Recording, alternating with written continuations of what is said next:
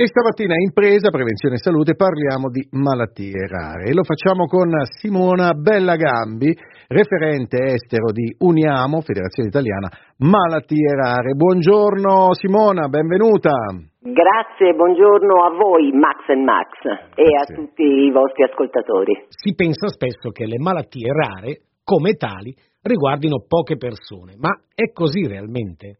È vero che eh, già l'aggettivo rare di per sé porta a qualcosa di estremamente raro e diciamo che ovviamente effettivamente lo sono, ma già se vi do questi numeri parliamo di oltre 2 milioni di persone affette da malattia rara in Italia, 30 milioni in Europa e 300 milioni nel mondo e sto considerando solo le persone e non le loro famiglie, eh. che vengono invece ovviamente eh, molto impattate dalla malattia rara, capiamo da soli che non sono malattie così rare. Ecco, è anacronistico dire rare a questo punto. Eh sì, lo è estremamente anacronistico e questo ha portato per tanti anni anche a ehm, collocare proprio le malattie rare come una nicchia estremamente limitata. Non lo è, non lo è effettivamente, ormai da anni eh, questi numeri sono molto più chiari e c'è una maggiore attenzione. È vero che questa, la definizione europea parla di malattia rara quando colpisce una persona ogni 2000, però è anche vero che ci sono malattie per cui eh, è una persona in un milione. Fortunatamente ci sono tante iniziative che servono proprio ad aumentare la conoscenza di queste mh, mm, malattie, per esempio la Rare Disease eh, Hashtag Lost Moment, che eh, ci puoi spiegare di che iniziativa si tratta? Le malattie rare sono malattie che 72% essendo di origine genetica sì. ci si vive tutta una vita. Questo vuol dire che ci si deve curare, anche se purtroppo di cure definitive per le malattie rare ce n'è soltanto per un 4% di queste, di queste patologie. Aia. Mm, sì, anche se stiamo andando avanti con eh, delle nuove terapie innovative, terapie avanzate che effettivamente hanno una, un, eh, un, un, impatto dirompente perché questo andrà, va a cambiare proprio il decorso della patologia, certo. ma per tutto il resto, per cui non ci sono cure definitive, sono delle cure che vanno a curare il sintomo. Qual è il livello di assistenza che le persone con malattia rara oggi trovano in Italia e anche negli altri paesi d'Europa?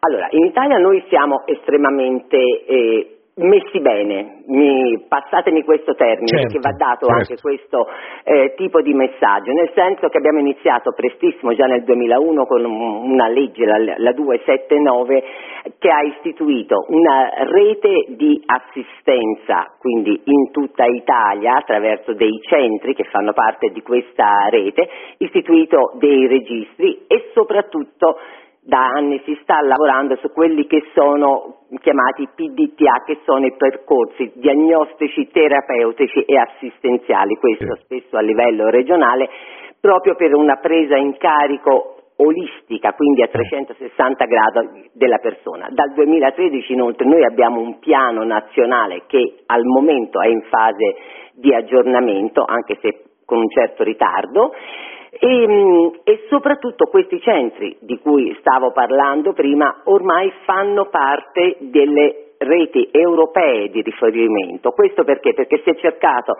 di capire che il, non è il, la persona, il paziente, a me, io preferisco definirla persona certo, certo, che si reca, eh, che deve tr- andare a trovare l'expertise, la competenza che come ho detto è estremamente frammentata e suddivisa nei vari paesi, ma è questa competenza che deve arrivare al paziente, il che vuol dire che queste reti a cui afferiscono moltissimi dei nostri centri italiani di competenza mettono insieme le varie competenze che si trovano in tutti i paesi e quindi riescono a dare eh, delle indicazioni, delle linee guida e a lavorare soprattutto insieme affinché non ci, non ci siano queste disuguaglianze di competenze, di assistenza e di conoscenza. Ti ringraziamo tantissimo. Anche per le buone notizie che ci hai dato. Vi auguriamo buon lavoro e salutiamo con un kiss kiss a te. Kiss kiss a tutti. E salutiamo Simona Bellagambi, referente estero di Uniamo, Federazione Italiana Malattie Rare. E se vi siete persi qualche particolare o volete riascoltare l'intervista, basta andare su